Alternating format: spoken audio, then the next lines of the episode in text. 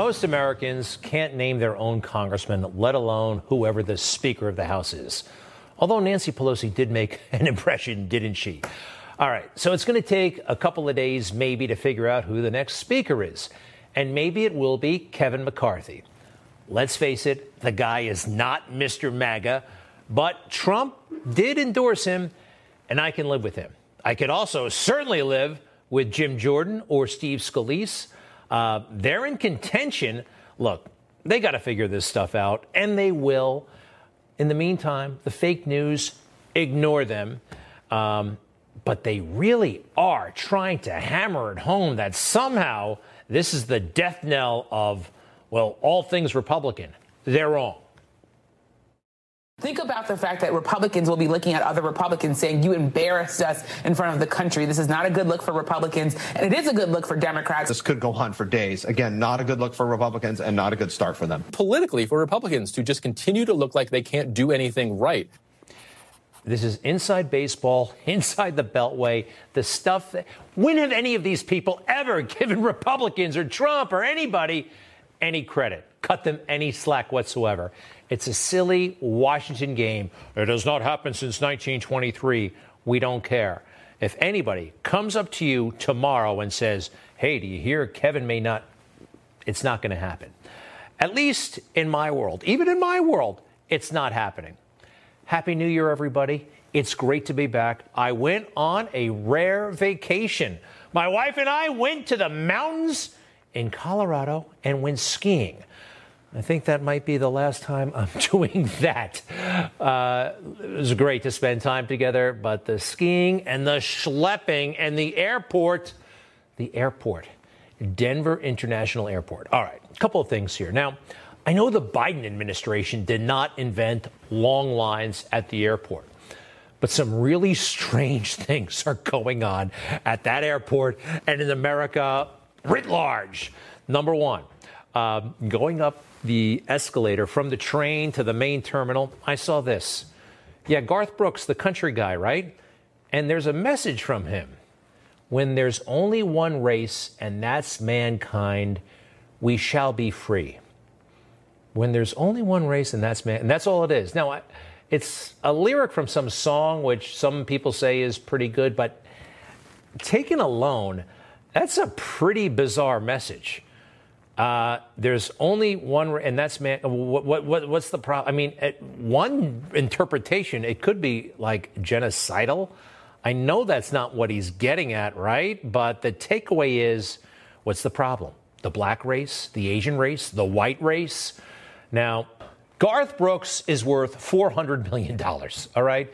Garth, what are you letting them mess with your beautiful lyrics for, right? Let them, they got to be in the song, in the context of the song. Take it out of context, it's weird, and it's furthering an agenda that I don't think you quite understand.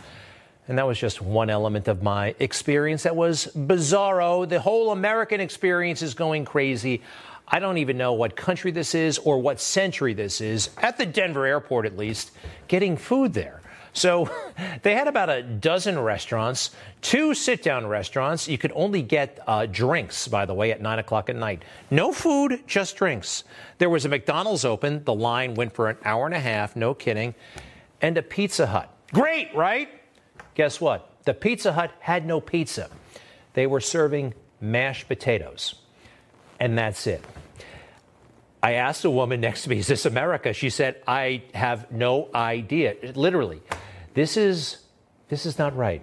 In America, you should be able to get fat whatever time of day it is, wherever you are. Something is amiss. Wouldn't you agree? The airport, by the way, who's in charge of this monstrosity?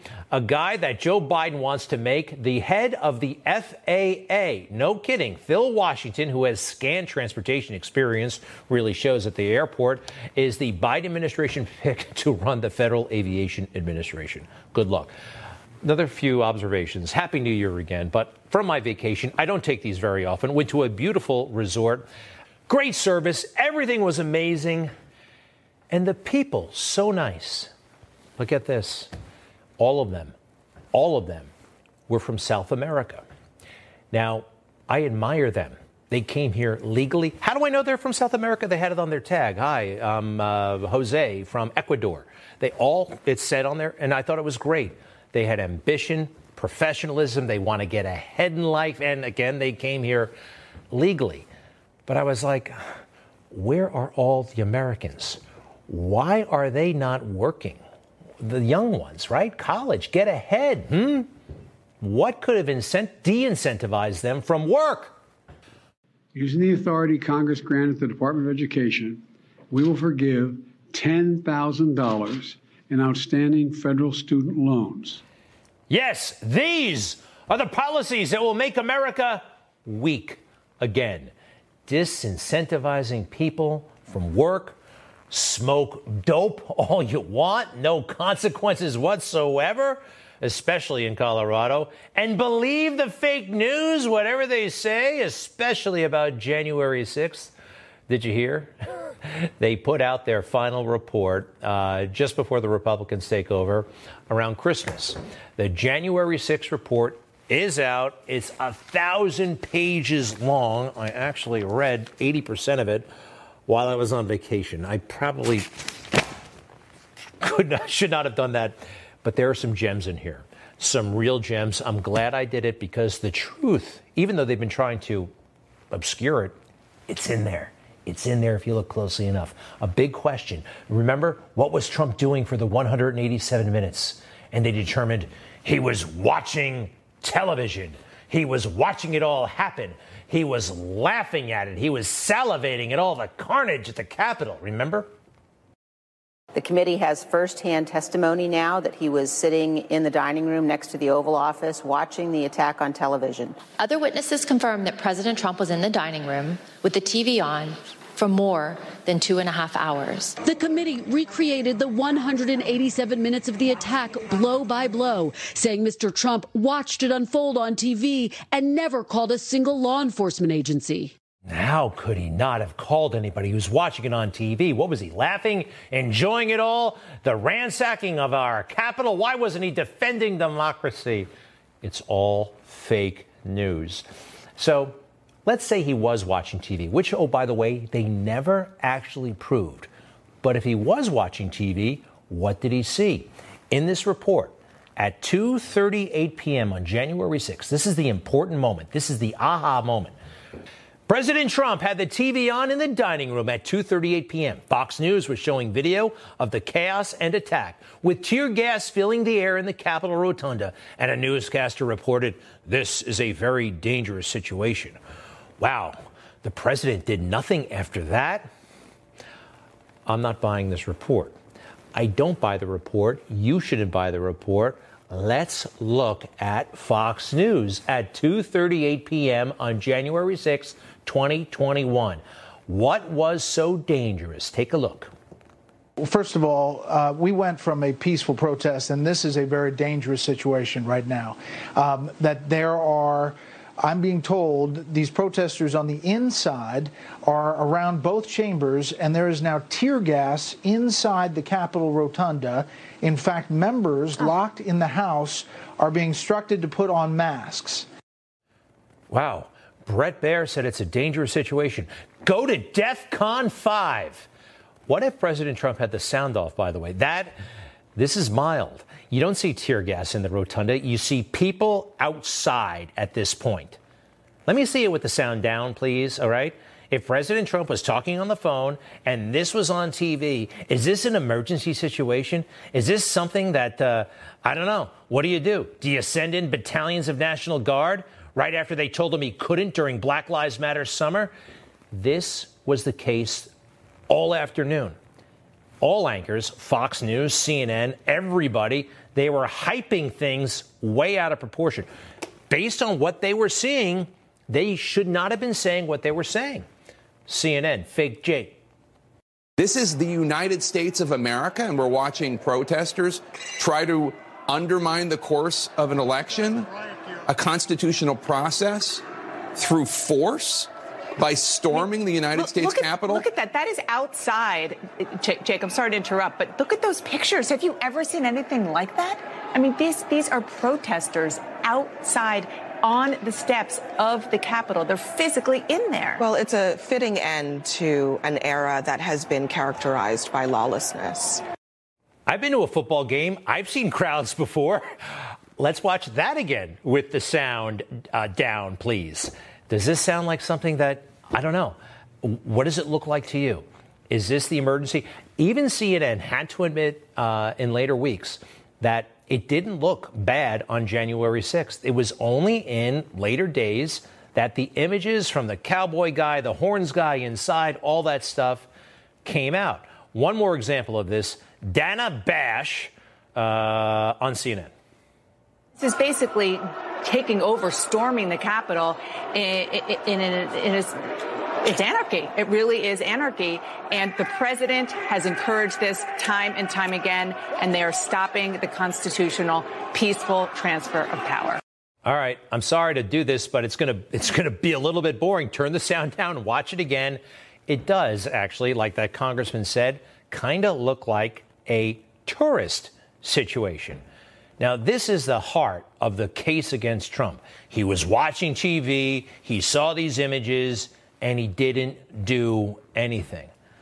But here's the real scandal he was set up, and the people, if there was really such danger there, who should have been calling him, sat on their hands and did nothing. Like Mark Milley. Mutinous Mark, I like to call him.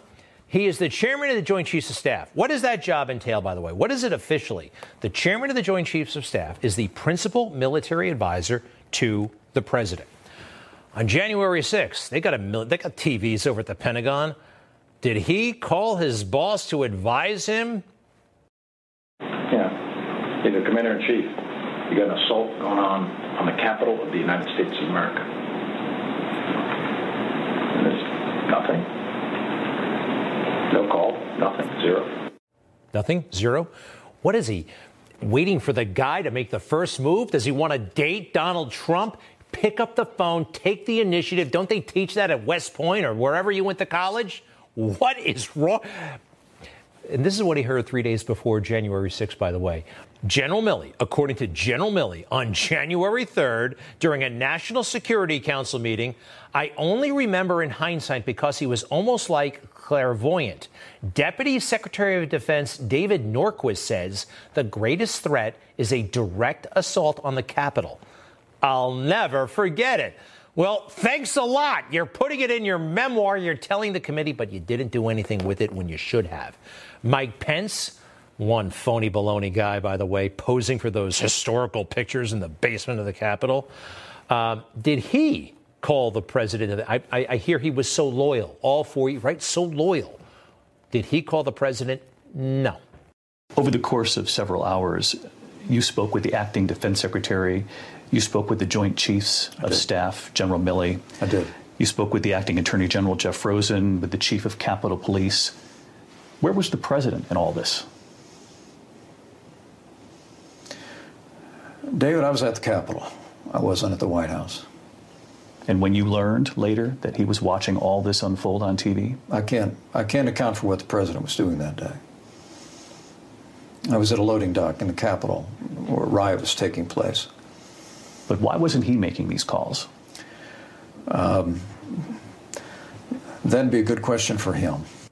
Now, I got more questions for you, mutinous Mike. Why didn't you call the President of the United States? You have his number. You could get him on the phone if the situation was really that serious. What is going on? Mike, Mark, none of these guys, nobody called the President of the United States. That whole national security, that whole swamp apparatus, nobody engaged him. It was a setup. Oh, yeah, baby, this was a setup. You know who did call him, and good for him? Brian Kilmeade. good for him. Uh, he's the only guy. I mean, I might, if I'm the president, I might, if I'm me, let Brian's call go to voicemail, all right? If Brian's calling, but the director of national intelligence and the national security advisor isn't calling, it's okay for President Trump to think that it wasn't such a big deal. And actually, it wasn't. More when I come back.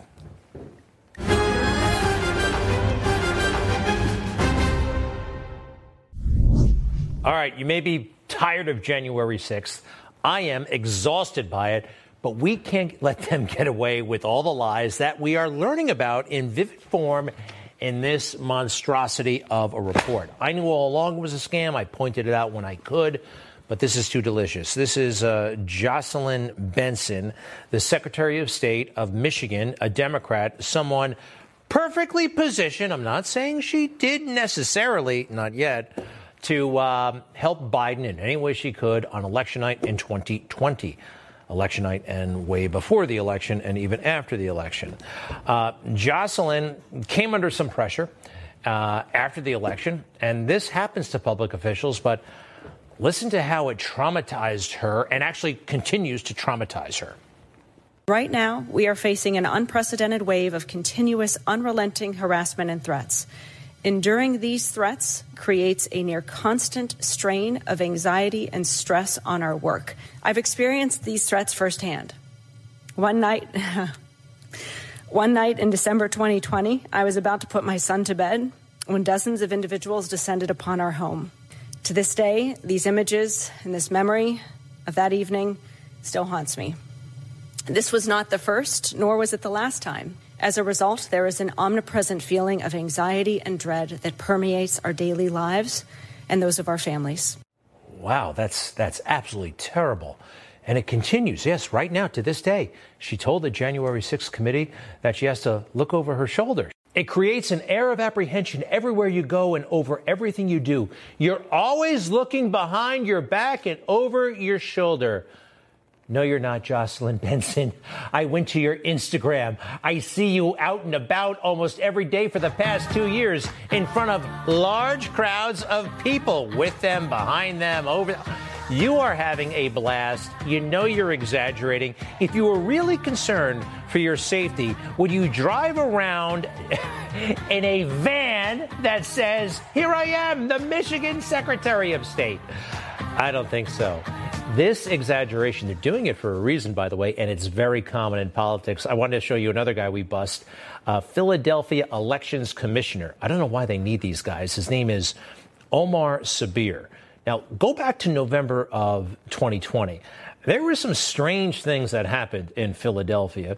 Uh, number one, they tell us Joe Biden got more votes than Hillary Clinton in 2016 and Barack Obama in 2012. I find that hard to believe. Anyway, Omar Sabir is one of the guys in charge of the election. And in 2021, he received a visit from a very grateful Joe Biden. I mean, look at these guys. That's all right. So that's Omar Sabir. Um, and here he is talking about, well, the trauma of hearing nasty things from the public. I feel anxiety every time I walk outside of the house. It has changed my life. Uh, legitimately has changed my life. It has changed my behavior and patterns. Wow, wow, another guy who can't leave the house and feel normal. Except, according to his Instagram, two weeks before this interview, he leaves his house feeling just fine. Whew. That's right, we out here about to do uh, three miles. Then going to do some push ups, calisthenics, squats, all that good stuff, that fun stuff.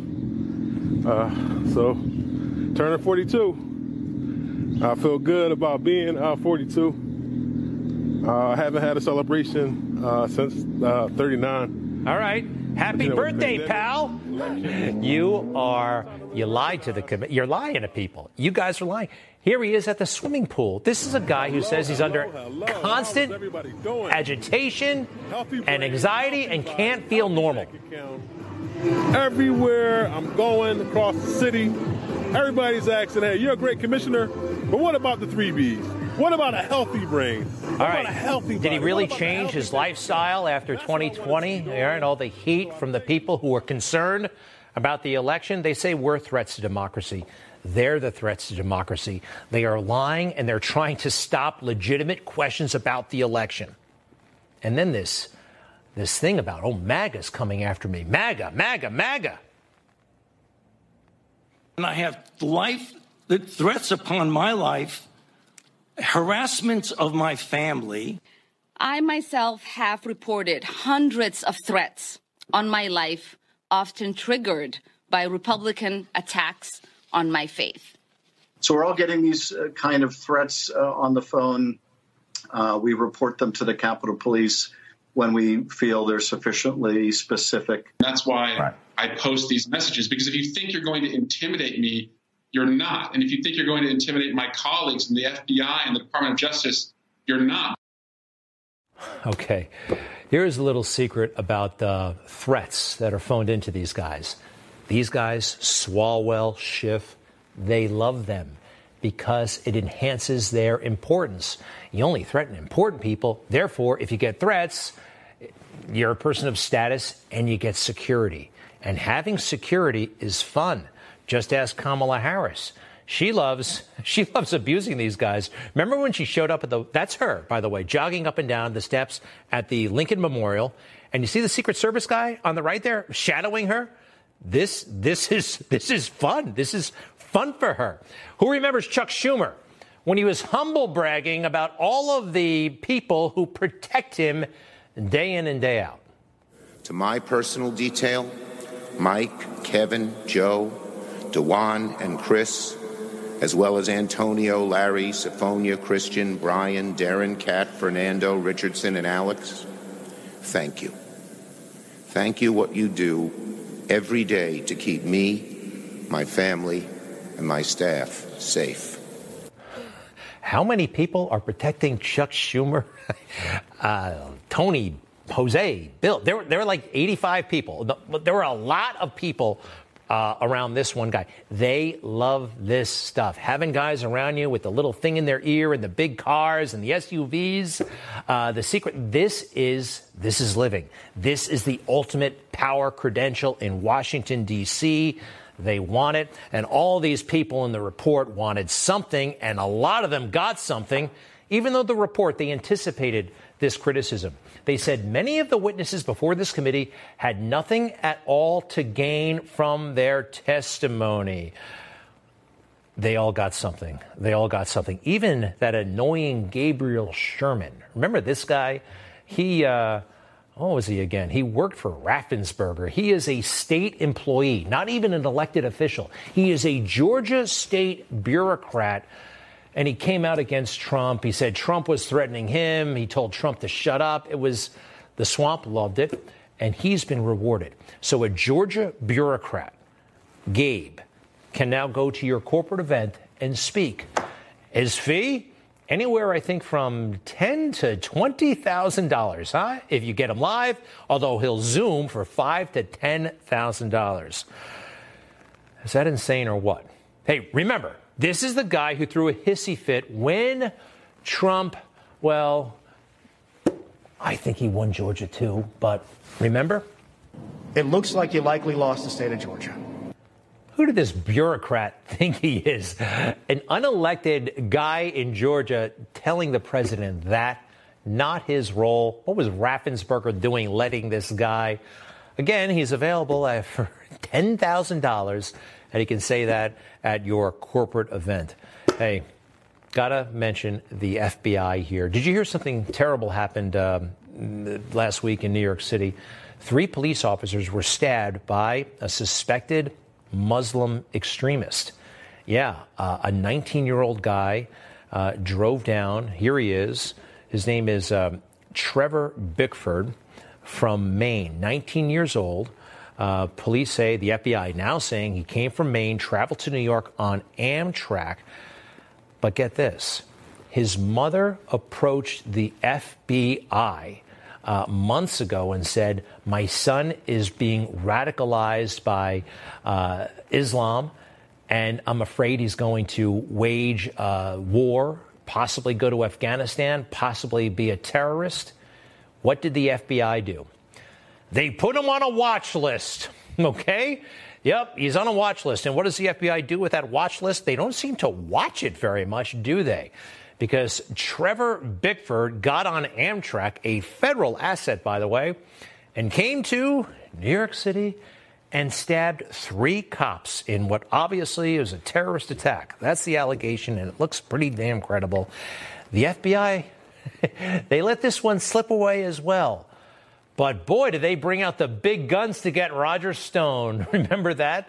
The SWAT team showing up at Roger Stone's house. How about uh, SWAT teams all over the country uh, going after January 6 suspects?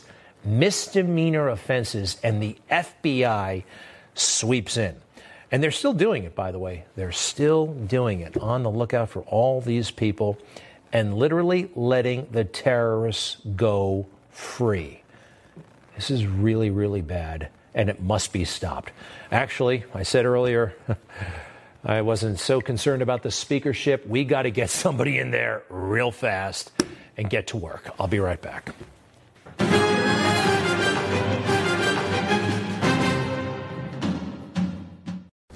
News breaks every minute, every day. You need the app, the Newsmax app. Find it free on your smartphone store. Then watch us anytime, anywhere. Well, in the House of Representatives today, they came together, and as you know, they couldn't figure out who the next speaker is going to be. Uh, is going to be Kevin McCarthy. He is Donald Trump's uh, pick for that post. He endorsed him a couple of months ago. But there's a lot of resentment. There's a lot of people out there in the House maybe I shouldn't say a lot, a handful, but it's a pretty key handful who are rooting for people like Jim Jordan or Steve Scalise. Our next guest, Congressman Matt Rosendale, Republican of Montana, did not vote for Kevin McCarthy, uh, and he did that a couple of times today. Congressman Rosendale, welcome to Newsmax. How are you? Great. Happy New Year, Greg. Good Happy New Year.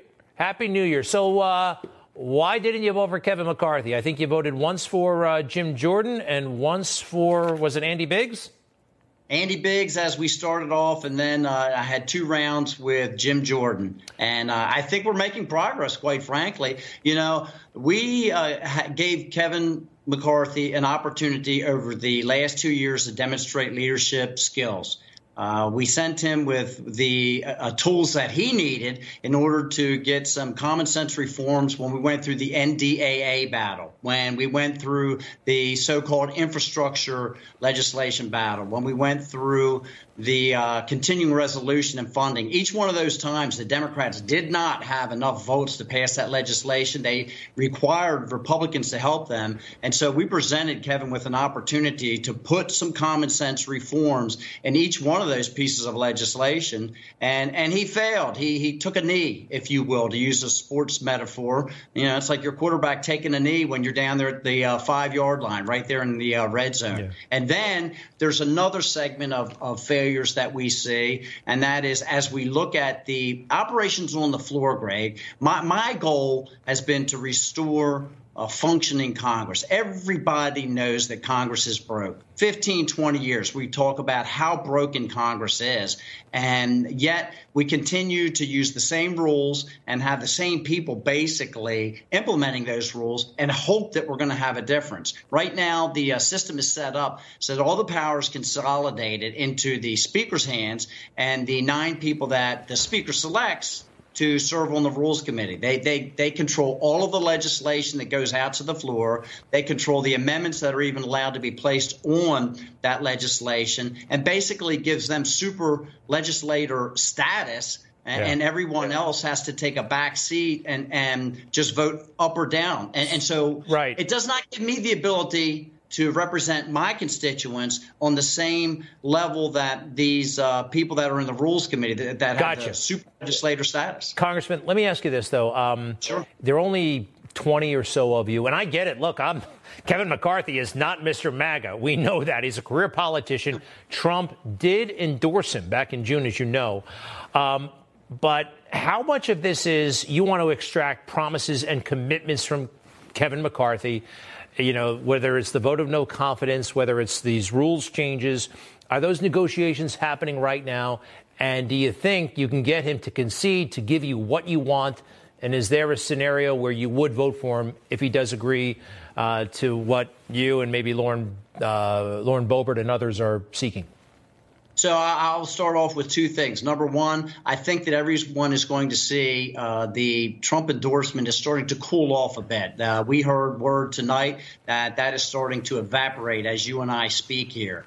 The next thing I will tell you is that we tried to begin these negotiations with Kevin McCarthy last summer, Greg. Last summer, we did not blindside him. We put these uh, common sense amendments to the rules to restore. We're not asking for radical deviations to restore the process of the House, the functions of the House that that were in place before Nancy Pelosi and COVID and, and all this power was consolidated. But he didn't want to have discussions with us because quite frankly he thought he was going to have 250 or 260 members in the republican conference after november 8th and yeah. we see that that that plan failed miserably. And then after November the 8th, we started having conversations finally. But but the fact of the matter is that he hasn't been he hasn't been forthright. And, and, so if you don't trust the person that you're negotiating with it makes it very very difficult to enter into a um, a good negotiation a good faith negotiation. So I, was, I think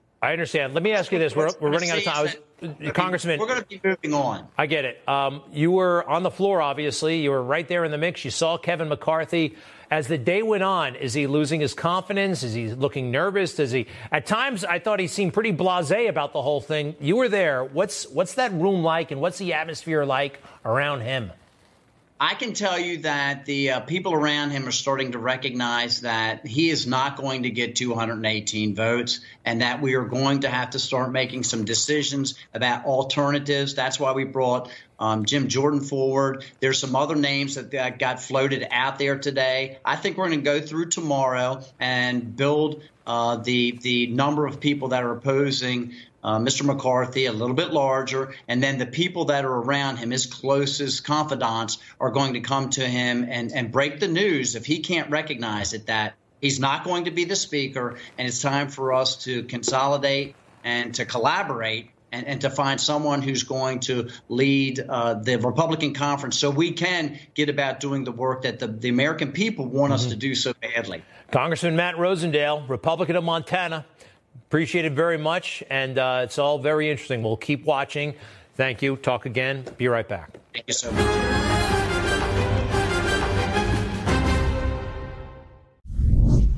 Tell you what, that January 6th committee, they put some information out that is uh, not helpful uh, to their side at all and very helpful to our side. Uh, the interview they conducted with Bernie Kerik is fascinating and he runs circles around those phony investigators. Bernie Kerik, former commissioner of the New York City Police Department, joins us. Bernie, you are a, uh, a big star in the January 6th report. You're all over it.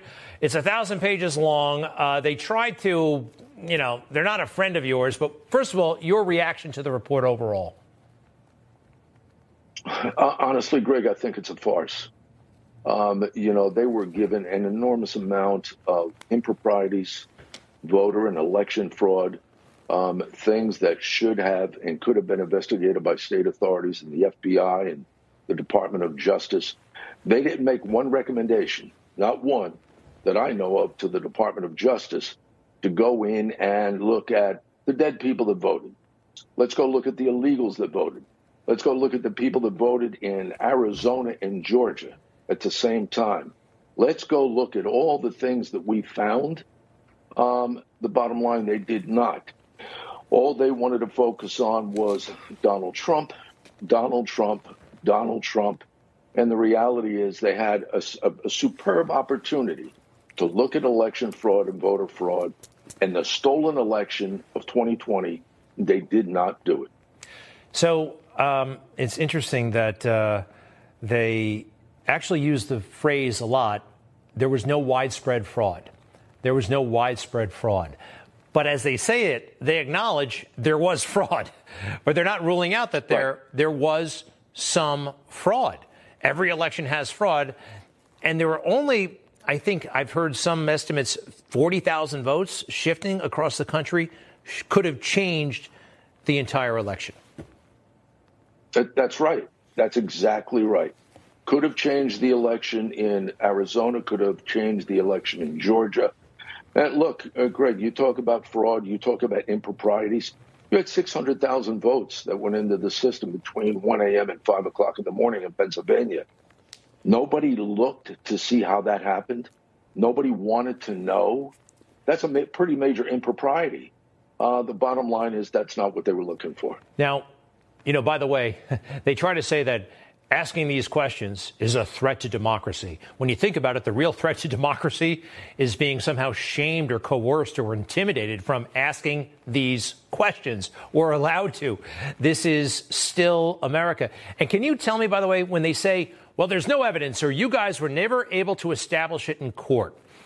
Now, what is your role as an investigator? And can you tell us the, co- the concept of probable cause and what the burden was actually on you in finding evidence? Uh, you know what, Greg? That was uh, that was one of the arguments I got into with them. Uh, conclusive evidence. We weren't able to get conclusive evidence because we didn't have the time. We didn't have subpoena power. We didn't have the amount of people we needed to do what had to be done. But that's what the Department of Justice and that's what people like state authorities should have been doing. That's what they should have been doing. Bottom line is they weren't doing it. And, um, you know, I got into this battle with them. The, you know, at the end of the day, we did the best we could at the time, but we had overwhelming evidence that could have went to justice, could have went to the FBI, the state authorities, indicating fraud, abuse, um, improprieties that they never looked at. And, you know, Bill Barr, he said there was no fraud. How does he know? He never came to me. He never came to Giuliani and asked to see the evidence. If you didn't want to see the evidence, don't make a statement like there isn't fraud because you had the opportunity to look at it and you didn't. And remember, in the summer before the election, he said, as a matter of logic, there would be fraud because they were trying something that had never been done before and it was open and susceptible right. to fraud. Now, and he knew it. He knew it and he said it. You stuck up for Ashley Babbitt, uh, uh, Ashley Babbitt in an amazing way during your interview with the January 6th committee. Now, some folks may remember when the Capitol Hill cops, four of them, very political, got up and started crying and, and really politicizing the process in a very, to me, grotesque way. I think you tweeted something very, very critical of that. Having commanded the NYPD on 9 11 and been stabbed and shot at and witnessed numerous colleagues shot and killed in the 80s, 90s in the line of duty, I am shocked at the cowardice. They should be fired, not fit for duty. Now, the investigators said, How dare you say something like this? What were you, what were you, you know, how, how could you? And you said some remarkable things. And maybe you could summarize um, what you said about Ashley Babbitt, what you said to those, those people in the room. You know, I, I, listen. I understand they were they were outraged, so to speak. But I said, listen, I've been in this business 35 years. I've been involved in gun battles. I've been shot at. I've had partners shot and killed. I've had partners shot. I eulogized 23 members of my department in the aftermath of 9/11. Um, I didn't go out on PTSD. I watched these Capitol cops cry and whine and snivel, you know, because somebody called them bad words and somebody spit at them and they wanted PTSD pensions. You know what? That was a part of your job. And compared to what I've seen the men and women in the NYPD do in the aftermath of September 11th and on a daily basis in police work in New York, don't talk to me about PTSD. I don't want to hear it. Bernie Kerik, we appreciate it so much. And uh, if anybody has the time, check out his interview with the January 6th committee. It's absolutely fascinating. To be continued, sir, and we'll be right back.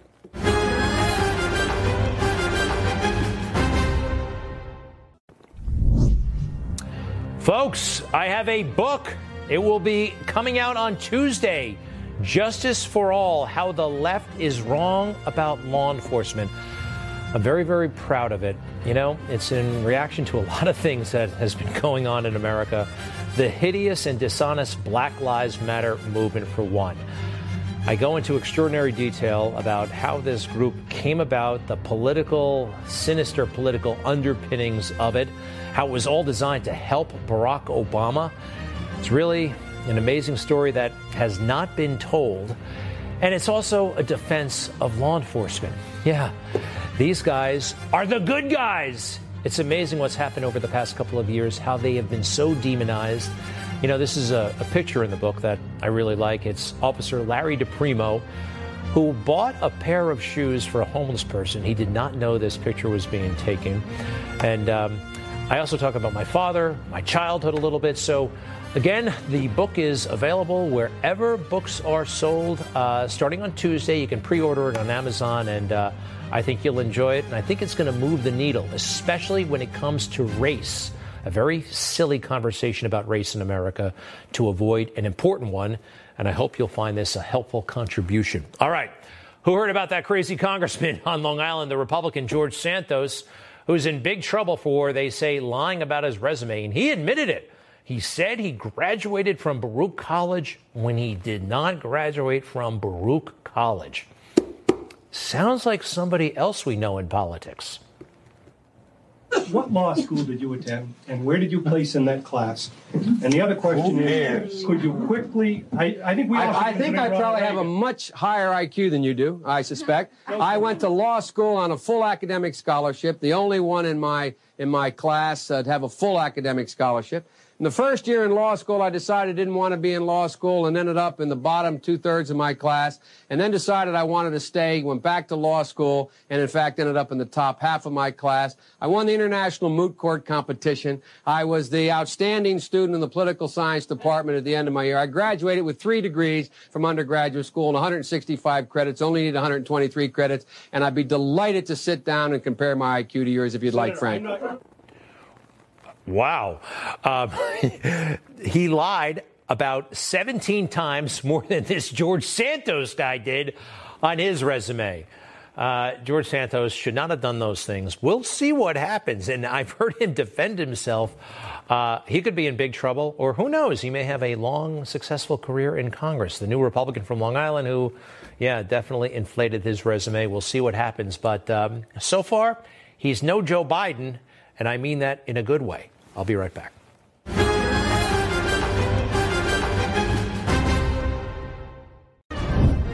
Thank you so much. We will see you tomorrow. Happy New Year.